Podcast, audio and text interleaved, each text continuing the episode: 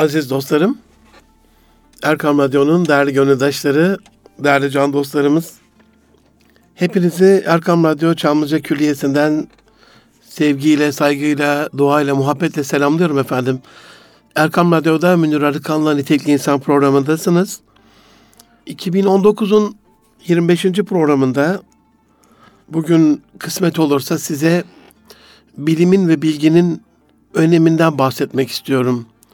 Bilimsellikten, konuşurken bilgiyi ön plana almaktan, duygu yerine bazı zehaplara kapılarak içimizden geldiği şekliyle çok özür diliyorum ama boş konuşma yerine biraz daha dolu dolu müktesebatımızın el verdiği ölçüde bilgiyi konuşturmanın önemini size ifade etmeye, arz etmeye çalışacağım efendim. Bize ulaşmak isterseniz nitelikli insan et erkamradyo.com e-mail adresimiz ya da et munirarıkan veya et erkamradyo tweet adreslerinden her zaman bize ulaşabilirsiniz. Can dostlarım, özellikle Türkiye'nin son 20 yılında özel televizyonlar biraz daha böyle artmaya başladıkça, basın yayın imkanları biraz daha geliştikçe, medya biraz daha çeşitlendikçe, özellikle son 10 yılında sosyal medyada buna biraz eklenince, insanların doğru bilgiye ulaşma imkanlarının artmış olması gerekirken, bilakis daha yalan haberler, daha yanlış ifadeler, eskilerin tabiriyle Galata meşhur dediğimiz yanlış, hatalı e, bir şekliyle meşhur olmuş böyle kulaktan dolma bilgiler maalesef hayatımızı taladı. Üzerimize bir kabus olup çöktü. Dolayısıyla bilgiye ulaşmanın bu kadar kolay olduğu, bilgiyi özellikle blockchain teknolojisiyle tescillememizin, garantiye almamızın, sağlama almamızın imkanları büyük bir hızla artmış olmasına rağmen maalesef onu hakikate ulaştırmak ve onu bir hakikat temsilcisi yapmakla alakalı sıkıntılarımız arttı. Çok şükür bizim evde televizyon yok. Allah'a hamdolsun.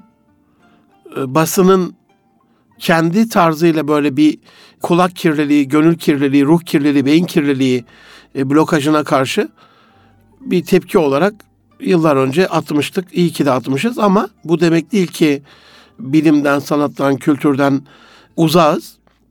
İnternette bir imkanımız var. İstediğimiz zaman istediğimiz bilgiye konu odaklı, ihtiyacımız odaklı, ihtiyacımıza binaen her şekilde ulaşmış oluyoruz. Ya da ulaşmaya gayret ediyoruz. Bu anlamda bilgiye ulaşma kaynaklarını şöyle bir düşündüğümüzde ben mesela 1967 doğumlu bir kardeşinizim. Antep'te doğdum büyüdüm. Daha sonra e, babam Antep'in İmam Hatip Sesi müdürüydü. Tayini Osmaniye çıkınca biz Osmaniye'ye geldik. E, baba diyarına, anne diyarından baba diyarına gelmiş olduk. Orada ödevlerimiz olurdu. İlkokulda, ortaokulda, lisede, İmam Hatip'te. 1984 Osmaniye Hatip mezunuyum bu arada. Pervin alamız vardı. Sütü ondan alırdık. İnekleri vardı. E, ve aile aile içerisinde de akrabalık bağımız da vardı aynı zamanda.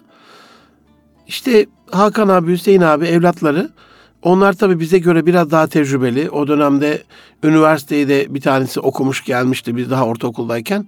Dolayısıyla bilimsel müktesebatları bize göre biraz daha ilerideydi. Bir, biraz değil epey bir ilerideydi. Çünkü Osmaniye'de o dönemde var olan evlerinde e, kitap var olan nadir insanlardan bir tanesiydi. Ve inanılmaz bir şekilde evlerinde ansiklopedi vardı. Şimdi genç nesilde özellikle 2000'den sonra doğan e, Z jenerasyonunda bunun hiçbir önemi yok. Yani bu bu cümlenin onlarda hiçbir şey uyandırmayacağını biliyorum. Ama bunu ancak bizim kuşak ve bizden önceki kuşak anlar. Bir bölgede, bir köyde, bir kasabada, bir ilçede, bir ilde kütüphane olması veya bir evde ansiklopedi olması. Yani çok değil. Böyle 20-25 yıl önce gazetelerde hala e, son demini reytingi olarak yaşıyordu. Son demini alıyordu ansiklopediler. Hatırlayın biz de gidip kuponları biriktirip o kuponları verip Cağaloğlu'ndan epey bir ansiklopedi toplamışlığımız vardır aziz dostlarım. Şimdi ama kucağında bir ansiklopediyle birini görseniz aklınıza ya paket yapacaktır o kağıtları, külah yapacaktır, ya ambalaj malzemesi yapacaktır ya da yakacaktır diye gelir aklınıza başka bir şey gelmez. Ya da satacaktır işte geri dönüşümle alakalı ya da geri dönüşümü atacaktır. Aklınıza başka bir şey gelmez yani. Şu anda ansiklopedinin kullanımı 2019 dünyasında asla ve asla matbu basılı bir ansiklopedinin kullanımı kalmadı. Bilgiye ulaşmanın çok zor olduğu, bilginin kıt olduğu, hele bilginin sağlamasının, güvenliğinin, doğruluğunun alınmasının neredeyse günler, haftalar, aylar, yıllar sürdüğü bir dönemden. Bir tuşa bağlı hemen cep telefonunuzdan ya da önünüzdeki bilgisayar ekranından anında sağlamasını yapabileceğiniz bir dünyada maalesef hiç böyle yalan haber olmaması, yalan yanlış bilgiler olmaması, insanların yalan yanlış bilgilerle kulaklarının paslanmaması gerekirken bilgi ne kadar hızlı artarsa, ulaşma imkanı ne kadar hızlı artarsa, doğrulama imkanı ne kadar çok fazla olursa olsun, çevremize baktığımız haberlerin yüzde onu sanki hakikat gibi görünüyor. Yüzde doksan bir yalan, iftira, dedikodu, kulaktan dolma bilgiler, yanlış bilgiler e, bizi kuşatmış gibi görünüyor. Hele hele bu sosyal medya çıktıktan sonra yani siyasi olarak benim programlarda bir şey söylemem uygun değil. Siyaseti de zaten çok sevmem. İçinde de değilim siyasetin ama hani malumunuz bir çok heyecanlı bir İstanbul seçimleri yaşıyoruz. Ee, en azından İstanbul'da, Anadolu'da bu heyecan e, yok. Dolaşıyorum Anadolu'yu. Onlar bitirdiler. Onlarını elediler, renklerini astılar geçen seçimlerde ama bizde hala 23 Haziran'a kadar bir tatlı telaş devam ediyor. Yani adaylardan bir tanesinin işte ben benim görüntülerimi vermeyen, yakın plan vermeyen dört tane kameramanın işten atıldığını duydum diye bir beyanı oldu. Bakın bunu siyaseten eleştirerek söylemiyorum. Sadece e, bilginin, bilimin doğruluğu sağlaması alınmış bilginin yayılması açısından e, söylüyorum. Yani bu yaklaşık bir 20-25 gün önceydi. Twitter'dan da paylaştım. Hani böyle bir duyum almış olsanız bile bunun doğruluğunu almanız bir, bir dakikanızı alır yani İnternete girersiniz bilmiyorsanız o kanalın telefonundan ararsınız ve mutlaka sizi hemen anında bağlarlar. Bunun doğru olup olmadığı ile alakalı ya da direkt mail atarsınız anında size bilgi gelir. Ama inanılmaz bir şey oldu. Bu haber internette milyonlarca kez paylaşıldı. İnsanlar bundan inanılmaz komplo teorileri üretti. Dört kameramanın işte çocuklarının olduğu, eşlerinin birinin hamile olduğu, birinin işte çok fakir olduğu, bunun insanlık dışı muamele olduğu, küfürler havada uçuşuyor, inanılmaz hakaretler öbür adaya karşı. En sonda iki gün sonra kanal dayanamadı, açıklama yapmak zorunda kaldı. Böyle bir şey asla doğru değildir kameramanlarımız görev başındadır. Daha sonra kameramanlar da kendi e, sosyal medya adreslerinden bunun asla doğru olmadığıyla alakalı beyanlar e, yapınca insanların bir kısmı tabii bunu anlamış oldu ama o havada uçuşan milyonlarca tweet ve sosyal medya paylaşımlarından nasip alan insanların gönül, ruh, akıl, e, beyin, şuur kirliliği maalesef gerçekleşmiş oldu. Ve onlar da o zehaba kapılarak bu maleyani işlerle, kendini ilgilendirmeyen işlerle, doğruluğunu bilmedikleri işlerle ilgili vakitlerini harcamış oldular. Şimdi bu konuda biraz daha dikkatinizi e, çekmek istiyorum değerli dinleyenlerim. Aslında vebale bulaşmış oldular. Bu çok büyük bir günah, çok büyük bir vebal, çok büyük bir kul hakkı. Dolayısıyla özellikle bu sosyal medya ağırlıklı bilginin bizi esiri altına aldığı, bilgiyi yaymanın sanki üzerimizde vecibeymiş gibi sürekli retweet yaptığımız, paylaştığımız, gönderdiğimiz, kendi şeyimizde takipçilerimizle alakalı anında ona ulaştığımız e, bir dönem yaşıyoruz. Gidiyoruz herhangi bir mekana, diyelim konuşmacı bir konuşma yapıyor. Yani bilmiyorum bu nasıl psikoloji, bunu ancak psikologlar, psikiyatristler değerlendirecektir. Normalde oraya bilgi almak için gidiyoruz. E, belli bir bilgi eksikliğimizi gidermeye gidiyoruz. Ama Sanki bilmem ne kanalının işte e, İstanbul muhabiri mi şişesine böyle bir İstanbul muhabiri edasıyla herkes telefonlarını çıkartıyor. Şak şak şak böyle çekim, çekimler, ondan sonra selfiler, e, kayıtlar, videolar ve anında bir paylaşma telaşı. Bunun en azından bilginin kaynağını olan e, hürmetsizlik ve saygısızlık açısından ele alınması gerektiğini düşünüyorum.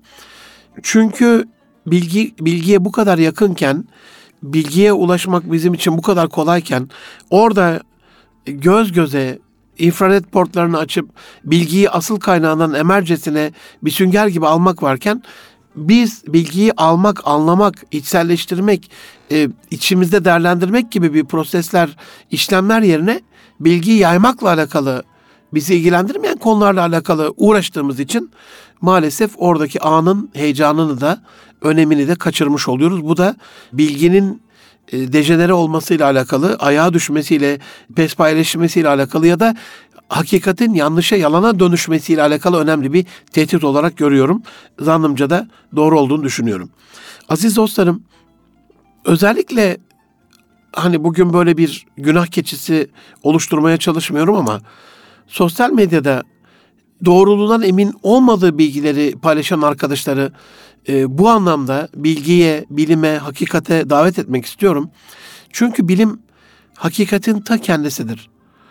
Dolayısıyla hakikate ulaşmakla alakalı bazı çabalar yapmadan bakıyorum ben televizyonlarda herkes uzman olmuş. Herkes Türkiye'yi kurtarıyor. Herkes Suriye'nin sorununu çözüyor. Herkes e, İsrail'deki zulmü bitiriyor. Herkes İslam alemiyle alakalı müthiş projeler, müthiş fikirlere sahip. Peki bu insanların kendi hayatlarına baktığımız zaman etki alanı, ilgi alanı, etki alanı kendi hayatıdır, ailesidir, kendi kariyeridir, işidir, işletmesidir. İlgi alanı bütün dünyadır. Hangisi de daha fazla vakit harcıyorlar diye düşünüyorsunuz? Sizce etki alanlarında mı yoksa ilgi alanlarında mı? Maalesef ilgi alanlarında daha fazla vakit harcıyor insanlar. Yani kendilerini ilgilendirmeyen konularla alakalı e, daha fazla vakit harcıyor insanlar. Bu ne yapıyor? İki türlü bir zarar oluşturuyor. Bir, kendi etki alanlarında uzmanlaşamıyorlar, etkili hale gelemiyorlar, yetkili hale gelemiyorlar, verimlilik sağlayamıyorlar, iz bırakamıyorlar, kendilerini markalaştıramıyorlar, ailelerine, eşlerine, çocuklarına, hayır hasenatları, şirketlerine bir güzellik yapamıyorlar, olmuyor. Ama ahkam kesmeye gelince dünyayı kurtaran insanlar. Geçen Antep'teydim bilmiyorum sizlerle paylaştım mı? Halle Benderisi kenarından böyle yürüyorum. Şehit Kamil Kültür Merkezi'ne doğru. Şimdi parkın içinden geçiyorsunuz orada biliyorsunuz. Bir tane tablada işte kuru yemiş satan karpuz çekirdeği falan meşhurdur bizim oralarda. Kurutulmuş karpuz çekirdeği. E, bu tarz işte kabuklu fındık falan e, Antep fıstığı bunları satan tabla açık bir tablanın üstüne koymuş. Yere de oturmuşlar yan tarafa 3-4 kişi Suriye harekatını konuşuyorlar. Yani ölür müsün, öldürür müsün, güler misin, ağlar mısın, yanar mısın, yandırır mısın? Orada aslında yapmış, yapmaları gereken şey ne? O tezgahın güvenliğini sağlamak, hijyenini sağlamak, tazeliğini sağlamak, görüntüsünün güzelliğini sağlamak, onun satışını yapmak. Etki alanı onunla alakalı. Ona etki edebilir, tezgahına etki edebilir, onu daha güzel hale getirebilir. Ama ilgi alanı ilgi alanı Suriye. İşte biz Tayyip Bey yerinde olsak şöyle yaparız. Genelkurmay yerinde olsak böyle yaparız. Dedim ya amcacığım yani şu anda yani burada bu tezgahla alakalı bir sorumluluğunuz var. Buradaki kuru yemişleri biraz daha taze hale getirebilirsiniz. Burayı daha e, güzel, görsel, e, görüntüsü güzel bir hale getirebilirsiniz. Ondan sonra ama siz Suriye'yi kurtarmakla alakalı ya dedi yavrum olmuyor dedi işte onu konuşmazsak da olmuyor falan. O tarz şeylerle e, güldük geçtik gittik yani ağlanacak halimize. Bilim hakikatin kendisi ise insanlığın da ortak paydasıysa beynimizi bununla teçhiz etmemiz gerekiyor. Bilimden yoksun beyinler çok kolay kanar, kandırılır, e, manipüle eder, edilirler, yanlış yön, yollara saptırılabilirler. Dolayısıyla bizim özellikle konuşmalarımızda, beyanlarımızda bilgiyi eksene alan, omurgaya alan, altyapısını tamamen bilgiyle doldurduğumuz bir süreç yaşamamız gerekiyor. Ama mikrofonu inanın uzatın sokakta geçen birine ondan sonra bir konu söyleyin. Önemli değil. Ne olduğu önemli değil. herkesin uzman olduğunu göreceksiniz. Eğitimle ilgili herkes konuşuyor, çocuklarımızın geleceğiyle ilgili herkes konuşuyor, insanların karakteriyle ilgili herkes konuşuyor. Ama e, birazdan anlatacağım olaylar bilgiye ulaşmanın kolay olduğu günümüz dünyasında maalesef bilginin gerektiği gibi kullanılmadığı, içselleştirilmediği, bilgiyle amil olunan bilgiyle amel edilmediği yönünde bendeki bilgiler en azından ve benim gözlemlerim. Bilgi insanları daha zengin bir şuura, bilince ulaştırıyorsa, bilim her türlü manipülasyona engelse, sizi koruyorsa, geliştiriyorsa, özellikle insanlardaki ön yargıları yok ediyorsa, tam da bu noktada duyguyu biraz geri plana atıp bilgiyi ön plana çıkartmamız lazım aziz dostlarım. Bir arkadaşla konuşuyoruz. Diyelim Türkiye'nin mevcut durumuyla alakalı, e, Türkiye'nin ekonomik kurtuluşuyla alakalı bir konuşma yapıyorsak bazı bilgilere ihtiyacımız var. Nedir bu bilgiler? Türkiye'nin gayri safi milli hasılası, Türkiye'nin kişi başına düşen milli geliri, Türkiye'nin ihracatı, Türkiye'nin ithalatı, Türkiye'nin özellikle ihracattaki ürünlerinin kilogram fiyatı, dünya çapındaki markaları, dünya çapındaki ürünleri, e, kaç ülkeye ihracat yaptığı, Türkiye'ye gelen turist sayısı gibi verilere ihtiyacımız var ekonomiyle alakalı bir konuşma yapıyorsak Türkiye'deki sanayi kuruluşlarıyla ticaret erbabıyla ilgili bilgiye ihtiyacımız var. Küçük esnaf kobi dediğimiz kobilerle ilgili bilgiye ihtiyacımız var. Bankalardan kullanılan krediyle alakalı, Merkez Bankası'ndaki döviz rezervleriyle alakalı yani bir ekonomi dersine dönüştürmek istemiyorum ama eğer konu ekonomik Türkiye'nin ekonomisiyle alakalı bir konuşmaysa bu tür bilgilere ihtiyacımız var. Ama bunların hiçbirini bilmeyen e, ama internette de işte dolar yükseldi, dolar düştü, dolar şöyle oldu, böyle oldu diye bir tane haberin peşine takılan bütün insanların Türkiye'nin geleceğiyle alakalı ahkam kestiğini görüyorsunuz. Bu kadar ucuz olmamalı. Ya da işte çocuklarımız sınava giriyor. Bununla alakalı neye ihtiyacımız var? Kaç milyon çocuğumuz sınava giriyor? Sınavdan sonra değerlendirmemiz lazım zorluğu kolaylığıyla alakalı ne yapıyoruz? Bir tane çocuğa soruyoruz. Onun üzerine sosyal medyada işte matematikte çok zormuş ne olacak bu çocukların hali diye hemen o haberin e, arkasına kapılıp işte daha dün yaşadık biliyorsunuz yine İstanbul seçimleriyle alakalı. Yani yine adaylardan bir tanesi işte sorular öbür adaya verildi. Böyle bir rezillik olmaz falan gibi canlı yayında üstelik bir açıklama yaptı. Bunun yanlışlığı çıkınca da bana böyle bir bilgi geldi bilmiyorum dedi. Yani ya da yanlış anlamışımdır dedi. Yani yani bu tarz olmamalı. Bir insana hakaret etmek bu kadar kolay olmamalı biraz daha araştırarak, biraz daha ben hiç unutmuyorum. Yıllar önceydi. İnternette, yo yo gazetede internetin olmadığı bir dönemde 94'ten önceydi aziz dostlarım hatırlıyorum 92-93 dönemi İstanbul'da dini açıdan da otorite olan bir insan gazetede bir beyanı çıktı. O da yüksek topuğun dinen caiz olduğuyla alakalıydı. Ben bir hoca falan değilim. Ama ben bilimsel manada yüksek topuğun ne kadar zararlı bir şey olduğunu çok iyi bilen bir kardeşinizim. Yüksek topuklu ayakkabı giymenin vücut metabolizması nasıl bozduğuyla alakalı, omurga duruşunu, postürü duruşu nasıl bozduğuyla alakalı, ne, ne tarz böyle bir de, deformasyonlara e, sebep olduğuyla alakalı epey bir bilgiye sahibim. Şaşırdım. Yani böyle bir bilginin söylenmiş olmasından dolayı Kişi de böyle sevdiğimiz bir insan. Ulaşmaya çalıştım, ulaşamadım. Mail gönderdim, cevap gelmedi. Ben de e, o zaman bir gazetede de yazıyordum. Ondan sonra bunun e, yanlış olduğuyla alakalı, bir insanın böyle söyleyememesi gerektiğiyle alakalı, özellikle bilim dünyasından örnekler vererek tam o dönemde de e, Amerika'da ve Avrupa'da bazı hastanelerde hemşirelerin yüksek topuk giymeleri yasaklandı. Bunu da örnek göstererek hani bunun tıbben tıbbın en çok bilinde uygulandığı bir mekanda yasaklanmış olmasından dolayı oradaki doktorların beyanından dolayı işte epey e, saydım. Bunun kadın sağlığına verdiği zararla alakalı işte topukla alakalı özellikle ayak burkulmasıyla alakalı işte insanın yürümesinin zorlaştırmasıyla alakalı dengeyi sağlama bir, bir sürü bir sürü yani e, uzun yıllar olduğu için şu anda çok yüzde yüz hepsi aklımda değil ama epey bir şey yazdım. Sonra yıllar sonra karşılaştık e, bu üstadımızla bir yerde. Üzüldü, çok üzüldü. Ya dedi keşke hani bana ulaşsalardı ben sizin bana bu şekilde ulaşmak istediğinizi bilmiyordum. Bana bunu söyleselerdi ve ben keşke o dönemde o haberi düzeltseydim, tekzip etseydim. Ya ben böyle bir yanlış yaptım. Aslında bunun şu andaki aldığım bilgilerle doğru olmadığını düşünüyorum diye. Üzüldü yani. Şimdi bilgiyi ön plana alacaksak, bilgiyi önemli hale getireceksek, özellikle yalanın, dedikodunun, boş, beyhude, e, kulaktan dolma bilgilerin önüne geçeceksek, bunu sadece birbirimize bu şekilde uyararak yapmayacağız. Bunun bir başka yolu daha var aziz dostlarım. Bunun bir başka yolu var derken, yani e, birçok yolu var da, bir yanlış ve yalan bir haber duyduğumuzda, yanlış ve yalan bir bilgiye ulaştığımızda bunu e, doğrulamak istiyorsak, doğrulatmak istiyorsak yani doğruya dönüştürmek istiyorsak bir kere bir mükellefiyetimizin olduğunu bilmemiz lazım. Bilginin yegane kaynağı Rabbimiz, insana bilmediğini öğreten Rabbimiz.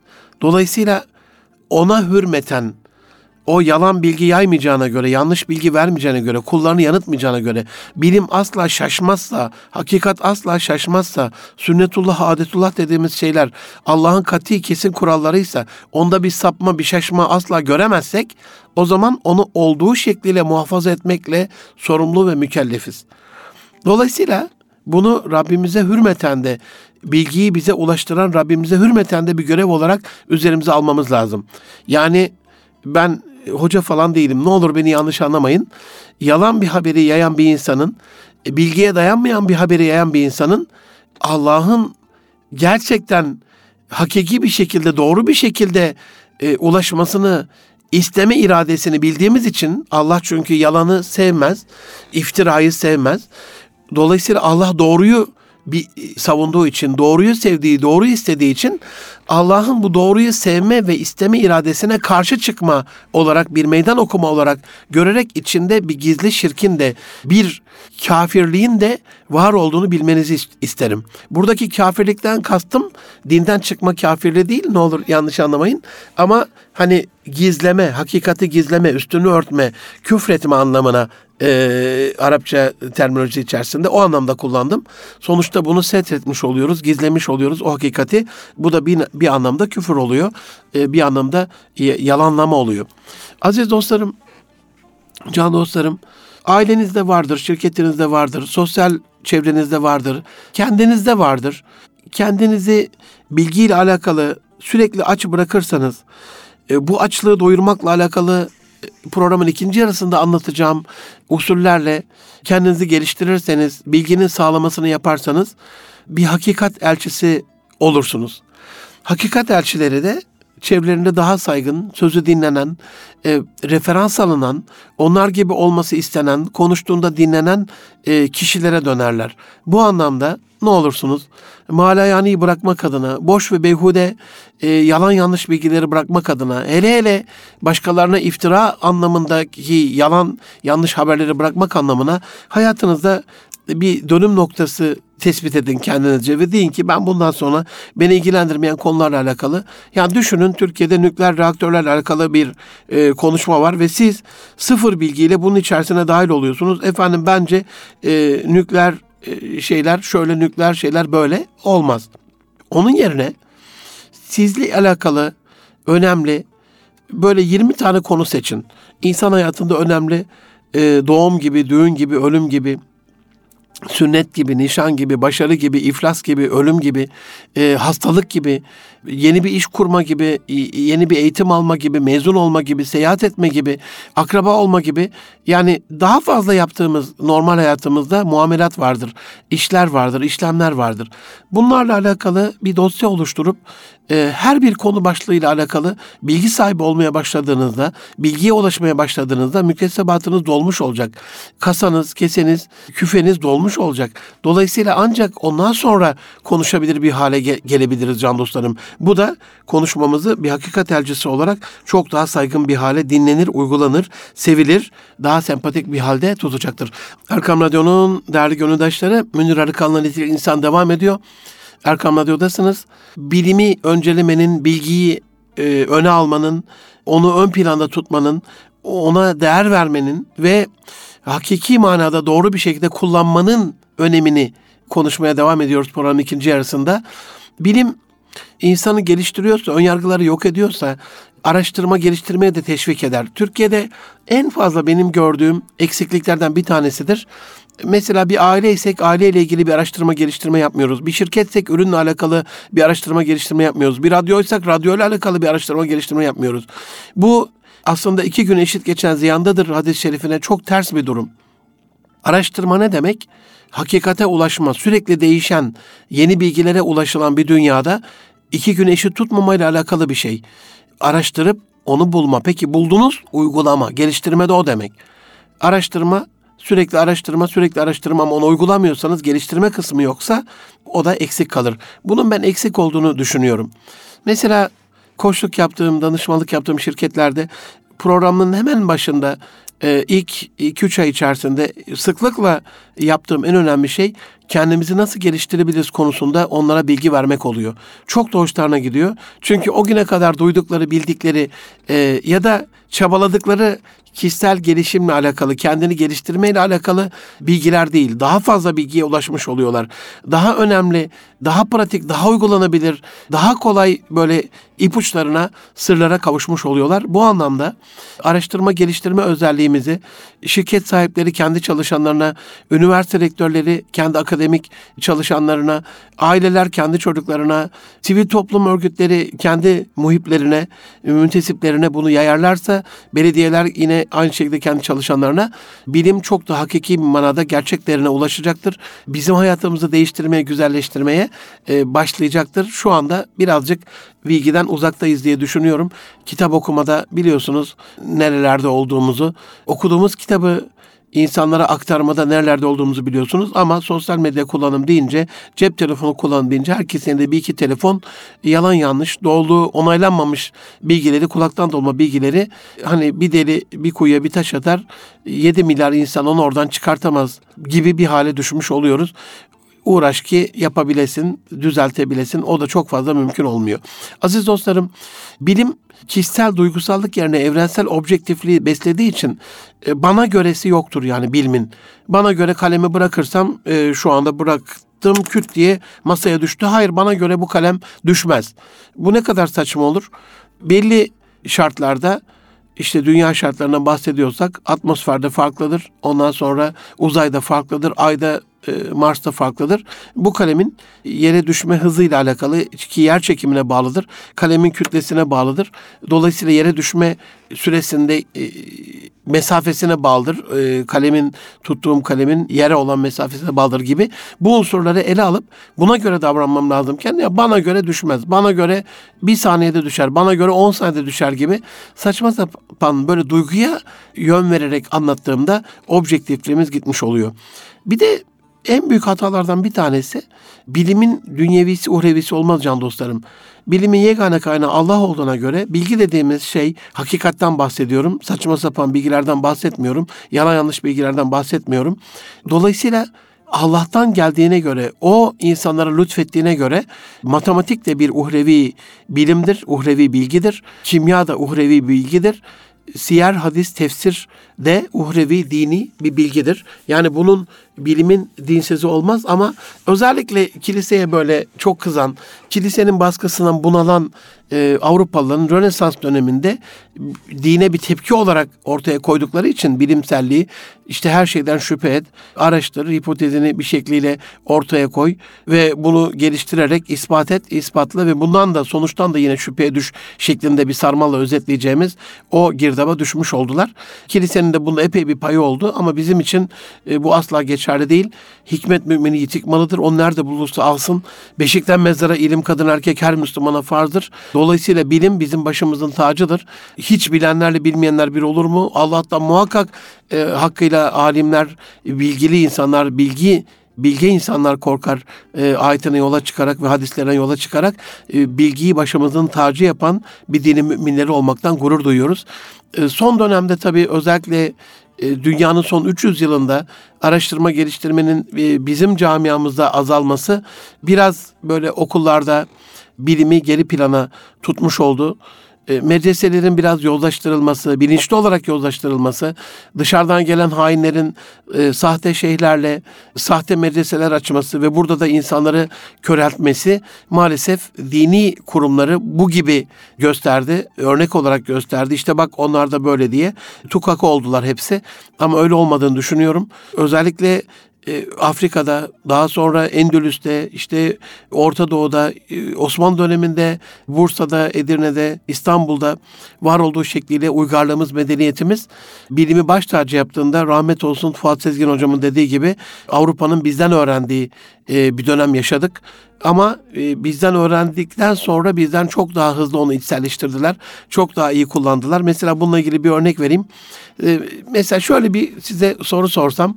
Dostlar desem e, acaba sizce öğle uykusu faydalı mıdır? Şimdi buna bir sürü şey söyleyebilirsiniz. Bir kısım arkadaşlarımız kayluleden bahseder. Bir hadis-i şerif duymuştur. Peygamber Efendimiz böyle dediğine göre bu çok faydalıdır. Tamam bu el hak doğru. Yalanlamıyorum. Ama bununla yetindiğinizde işte insanları doyuramıyorsunuz. Halbuki Batı ne yapıyor bunu? Evet iyi araştırıyorlar. İslam'ı da araştırıyorlar. Doğu'yu da araştırıyorlar. Buldukları bir hakikati hemen uyguluyorlar. Şu anda Almanya'da sendikal olarak öğle uykusu hakkı kişilerin bir hakkı. Dolayısıyla gittiğimiz zaman şirketlerde öğle uykusu odaları görüyoruz. Amerika'da da bunu hızlı bir şekilde arttığını görüyoruz.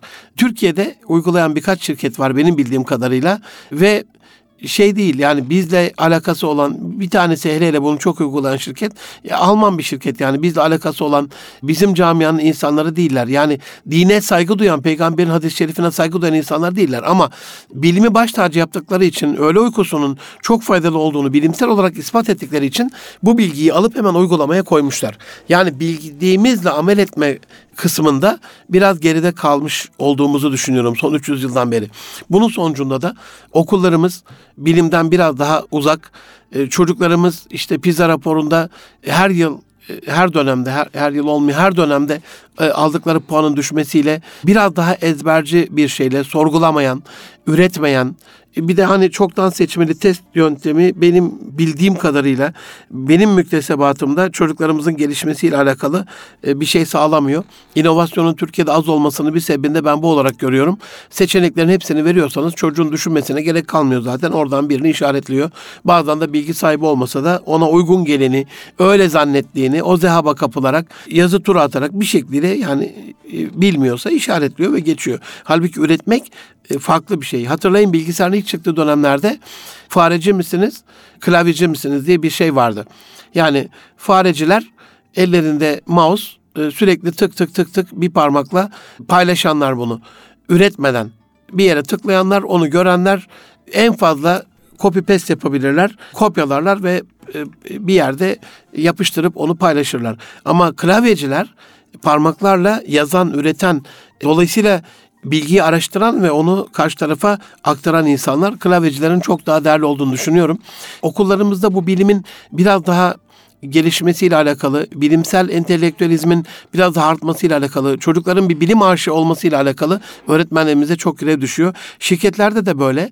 Ben bakıyorum gittiğim şirketlerde işte uymuşlar böyle bir rutine, böyle gelmiş böyle gider. Hiçbir araştırma yok, hiçbir geliştirme yok, hiçbir katma değeri artırma çabası yok. Hiç mi yok? Elbette hiç değil ama az. Yüzde onlarda, yirmilerde olduğunu düşünüyorum. Ailelerde en uzakta ailelerin böyle bilimden uzakta olduğunu düşünüyorum. Çocukları okula giden aileler zannediyorlar ki bilim yolcuları asla öyle değil. Yani çocuğunuzu okula göndermek sadece rotada tutmakla alakalıdır. Okul yolundadır çocuğunuz bu doğru. Okula gidiyordur ama bilgi alıyor mudur? Kendini e, bilimsel zekasını geliştiriyor mudur? Bilimsel manada destekliyor mudur? Bununla alakalı e, okulda çocuklarınızın öğretmenleriyle görüşmenizi tavsiye ederim. E, hayal kırıklığına uğramamız açı, açısından. Devlet içerisinde bilimin e, çok saygın bir halde olmadığına şahit oluyorum. Devlet kurumlarında birkaç kurum müstesna bununla alakalı e, özellikle savunma sanayimiz, savunma bakanlığımız e, elhamdülillah inanılmaz bir araştırma geliştirme yaparak Türkiye'nin son 20 yılında dünya çapında özellikle silah sektöründe İHA'larla ilgili başarımızı biliyorsunuz. Selçuk Bayraktar abi burada anmadan geçemeyeceğim. İsmail Demir abiyi anmadan geçemeyeceğim. Dolayısıyla savunma sanayi müsteşarımızı bilimi ön plana aldığımızda, araştırma geliştirmeyi ön plana aldığımızda e, sonuçlar çok daha farklı oluyor. Maalesef yani 1984 yılından beri maalesefim ona değil 84'ten beri devletle iç içe olmamda değil ama 84 yılından beri Ankara'da bürokraside çalmadığım kapı değil, dokunmadığım masa kalmadı. Belki ODTÜ'de e, bir taraftan okuyup bir taraftan da çalışıyorduk. Kulaklarını çınlatalım e, Gaziantep'te Abdurrahman Serdar ağabeyimin ilk patronumdu. E, onun ofisinde böyle getir götürle, çayla, yemekle, işte halıyı temizleyerek falan başladığımız kariyerimiz bir müddet sonra devlet planlamada, hazine müsteşarlığında, başbakanlıkta bizi iş takibi yapan, müşavirlik yapan, yatırım teşvik belgesi alan, fizibilite hazırlayan, ihracatçılara destek olan bir konuma getirmişti yani. Henüz daha ODTÜ'de okuduğum dönemde. Dolayısıyla o dönemde tanıdığım, masalarına dokunduğum, sandalyelerinde oturduğum, yüz yüze konuştuğum devlet dairelerinde, kamuda maalesef biz bunu nasıl geliştirebiliriz? Bu işlemi nasıl hızlandırabiliriz? Bu işlemi nasıl daha az bürokratik e, proseslerle yapabiliriz gibi bir kaygının olmadığını görünce işte asıl maalesefim bunaydı. Çok çok üzülmüştüm. Üniversitelerimizde bilim gerektiği haliyle değil. Ben çok hayıflanıyorum rektörlerimiz adına aziz dostlarım. Bilimin, bilginin baş tacı edilmesi gerektiği şu yüzyılda her türlü bilimsellikten uzak. Bilmiyorum nasıl gidiyor bu akademik hayat? Onlar nasıl bundan razı oluyorlar, hoşnut oluyorlar? Ben bu yaz tatilinde özellikle genç arkadaşlarımla büyük bir projenin inşallah e, başlangıç aşamasındayım şu anda. Üç hafta sonra başlatacağım bir proje var. O da şu, Türkiye'nin e, en fazla para harcadığı ilk 100 e, kalem ithalat malzemesini e, çıkarttım. Özellikle bunun ilk 20'sine odaklanıp her yıl ilk 20'sine odaklanıp bunu sivil toplum kuruluşlarında genç arkadaşlarımıza, onların topladığı, bizde buluşturduğu öğrenci kardeşlerime, üniversitelerde öğrenci arkadaşlarımıza, kim dinliyorsa bizi, nerede kim sesimize kulak veriyorsa onlara anlatarak asıl bunlara odaklanmanız lazım. 55 milyar doları Türkiye'nin sadece enerjiye gidiyorsa, yurt dışına bu kadar paramız gidiyorsa demek ki üniversitelerin en fazla enerjiye odaklanması lazım. bununla alakalı ben bir çaba görmüyorum ya da gördüğüm çaba çok az. En azından hani Elon Musk'ın çabası kadar bile bir çaba görmüyorum. İşte çatıları, e, kiremitleri akıllandırdı biliyorsunuz. E, daha böyle güneşten faydalanan, onu enerjiye dönüştüren çok güzel kiremitler e, şu anda satışta. Bizde de bir şekilde bina dışlarının bununla kaplanması gerektiğini, çatıların bunu kaplanması gerektiğini düşünüyorum. Bununla alakalı bir hesap da yapmıştım. Etmünür Erkan Twitter adresinde var. Merak ederseniz arattırıp oradan bakabilirsiniz. E, medyada bilimin yeteri kadar kullanmadığını görüyorum. Bunu yapan çok nadir arkadaşlarımız, dostlarımız var. Kerem Alkin hocam gibi, Şeref Oğuz abi gibi yazdığı makalede mutlaka bilimsel literatürü konuya dahil eden, istatistikler veren, yapılan bilimsel araştırmaları, bununla ilgili çalışmaları referans olarak orada gösteren, sadece duygusal yazmayan, bilimsel olarak da yazan dostlarımız var ama sayıca bunlar azınlıkla kalıyorlar. En işin çirkef kısmı sosyal medyada aslında bir bilim portalı haline dönüşmesi gereken sosyal medyada bilimden uzak türlü türlü safsataların, yalan yanlış haberlerin bizi esir ettiğini ve buna da bir şekilde inandığımızı, inandırıldığımızı epey bir müddet sonra da ya aslında bu yanlışmış diye de hayıflandığımızı biliyorum. Aziz dostlarım, doğuyla e, batı arasında en büyük uçurum bilimsel uçurum haline geldi. Son 300 yıla bakarsak ve bunun en büyük sebebi arge ruhunun ölmesi. Size e, üç tane olay anlatmak istiyorum bununla alakalı. E, biliyorsunuz 2004 yılında Avrupa Uzay Ajansı 100 yılın en büyük projesi diye bir proje imza attı. Rosetta projesi. Rosetta Mission diye geçer internette. Bu projeyle Comet 67P e, meteoruna bir uzay aracı Philae dedikleri e, bir küçük rover'ı indirmeyi planladılar. Proje 2004'te başladı aziz dostlarım. Yaklaşık 10 yıllık bir yolculukla güneş etrafında 7-8 defa dönerek 6.4 milyar kilometre yaklaşık 6.5 milyar kilometre düşünün. Yolculuktan sonra dünyadan 510 milyon kilometre ötede saatte 20 bin kilometre hızla giden bir meteora Rosetta uzay aracı bir uzay aracı daha küçük bir rover püskürterek yani yörüngesini onunla kesiştirerek 10 yıllık bir çabadan sonra o küçücük uzay aracını filayı Comet 67P'ye indirmeyi başardı. Bunu insanlık tarihinin en büyük projesi olarak kutladılar. Ve epey bir müddette rover oradan bize o kuyruk yıldızdaki bulunan moleküllerle ilgili bilgi gönderdi. Şimdi ben çok hayıflanıyorum. Mesela acaba alemi İslam'da acaba Türkiye Cumhuriyeti'nde bir öğrencimiz böyle bir proje yapsaydı deseydi ki ben e, dünyadan 510 milyon kilometre ötede bir tane e, gök taşına böyle bir araç indirmek istiyorum. Bununla alakalı da Avrupa Uzay Ajansı zannediyorum bununla ilgili 3 milyar e, avro falan harcadı. Diyelim bu kadar da istemesin öğrencimiz. 3 milyon dolar istesin. Sizce bunu bir iş adamından bulması mümkün mü? Ben seminerlerde soruyorum bunu. Hayır hocam diyorlar. E, alacağımız cevap ya deli misin? Akıllı uslu işlerle uğraş. Ne olacak onu oraya indireceksin. Şimdi bizim camia, bizim taraf böyleyken, doğu böyleyken, batı aslında doğunun en doğusu da Japonlar, Koreliler artık e, onları da batı kabul etmek lazım.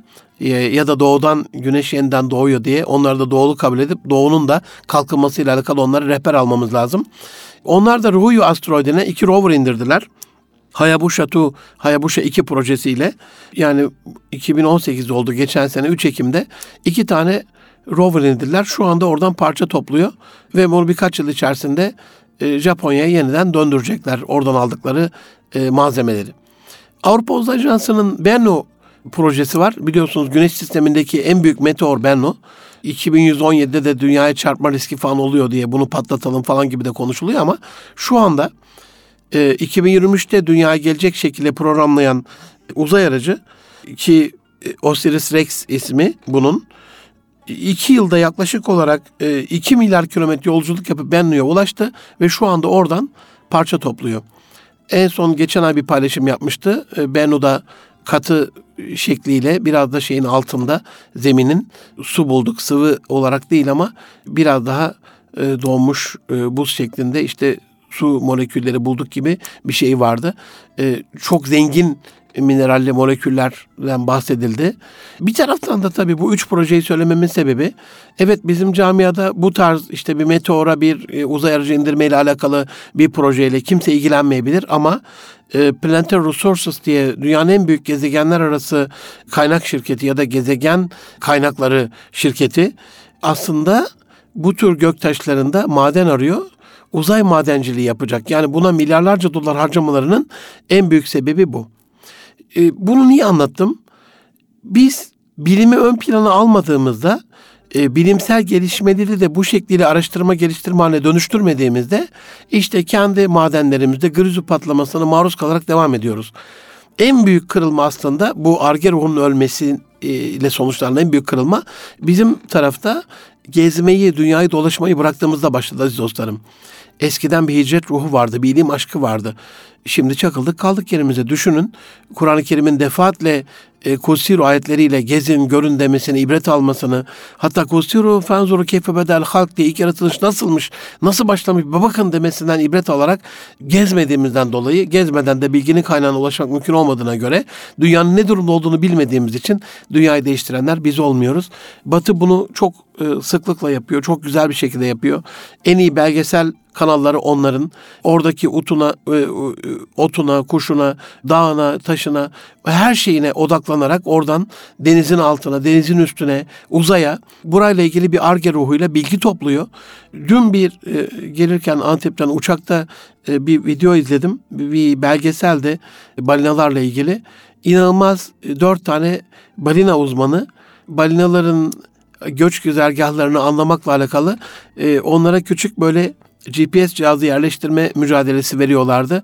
Bir kısmı küçük böyle 7-8 e, santim 14 santim derileri çok kalın olduğu için onlara zarar vermeden deri parçası e, genetiklerini, genetik haritalısını yapmak adına onun peşindelerdi. Bir kısmı beslenme alışkanlıklarıyla alakalıydı. Bir kısmı resimlerini çekip yaş tahmininde bulunuyordu gibi bir sürü bir sürü bir sürü e, bilimsel şeyin peşindeler.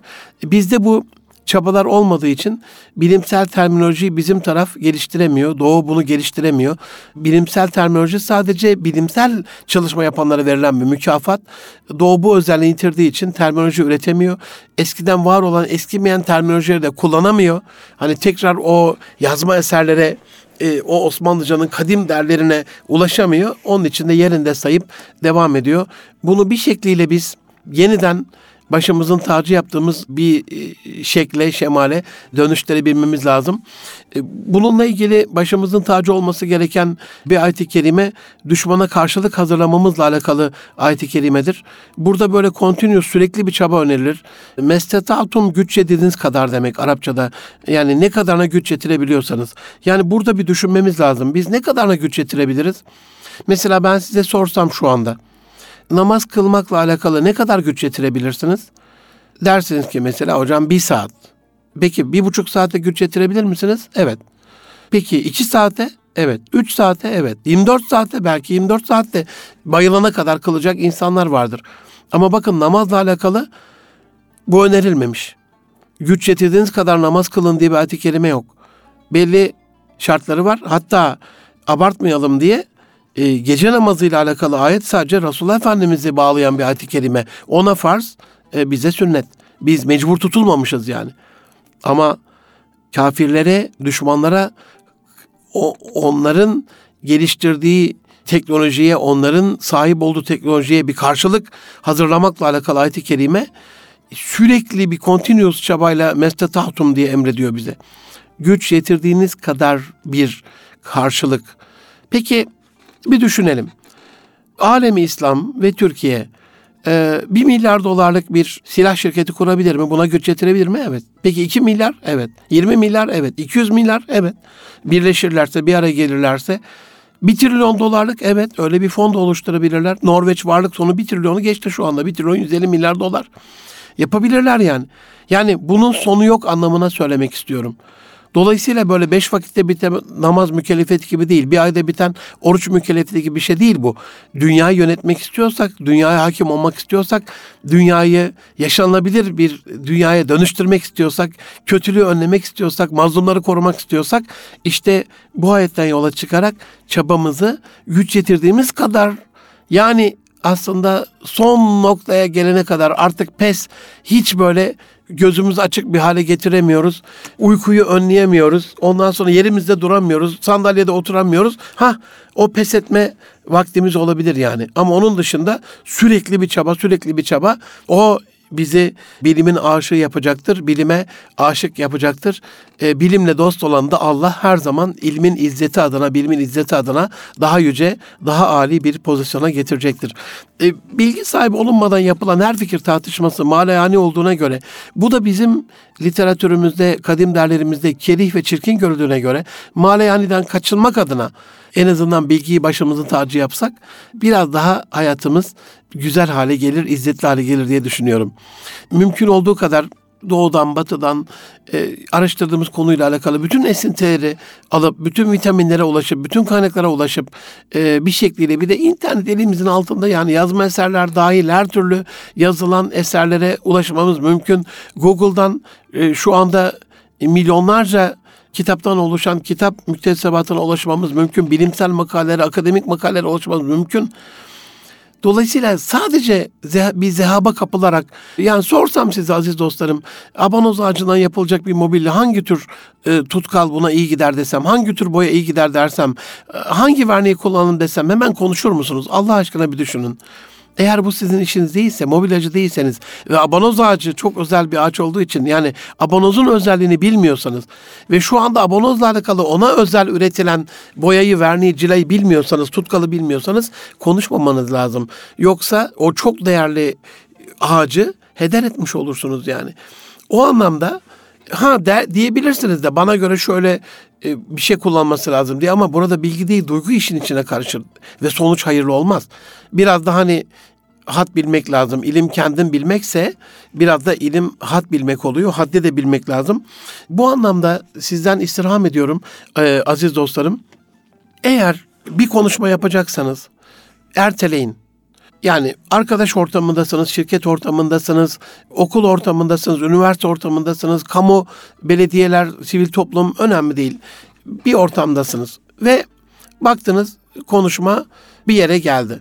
Bir kendinizi bir tartın. Bununla alakalı bir kitap okudunuz mu? İnternetten bir araştırma yaptınız mı? Herhangi bir sertifika programına katıldınız mı? Özellikle üniversitelerin uzaktan eğitim sistemiyle bu konuyla alakalı özel kurslara katılıp çok özel insanlardan bununla ilgili bilgi aldınız mı? Bu işin ulemasıyla el ele, göz göze, diz dize gelip ondan sonra diz çöküp oturup huzurunda ondan bu bilgiyi aldınız mı? Bunları bir tartın. Bilginize bir puan verin tarttıktan sonra. Diyelim o ortamda sizin o konuşulan konuyla alakalı 20, 30, 40, 50, 60, yüzde 70, 70'e kadarsa konuşmayın. Çünkü insanları cezbeden bilgi %70'ten sonraki dolulukla alakalıdır. Yani insanlar otoriteyi dinlemeyi, guruyu dinlemeyi, uzmanı dinlemeyi, ulemayı dinlemeyi, bilgi insan dinlemeyi severler. Boş insanları dinlemeyi sevmezler. Bu anlamda hem hayatınızdaki malayaninin azaltıldığı, azaldığı, hem boş konuşmaların bittiği, hem özellikle sosyal medya ağırlıklı doğruluğunu teyit etmediğimiz yalan yanlış bilgilerin paylaşılmadığı, yalana ortak olmadığımız güzel günler diliyorum size. İnşallah gelecek hafta başka bir konuda görüşmek üzere. Şimdilik Allah'a emanet olun. Hoşçakalın can dostlarım.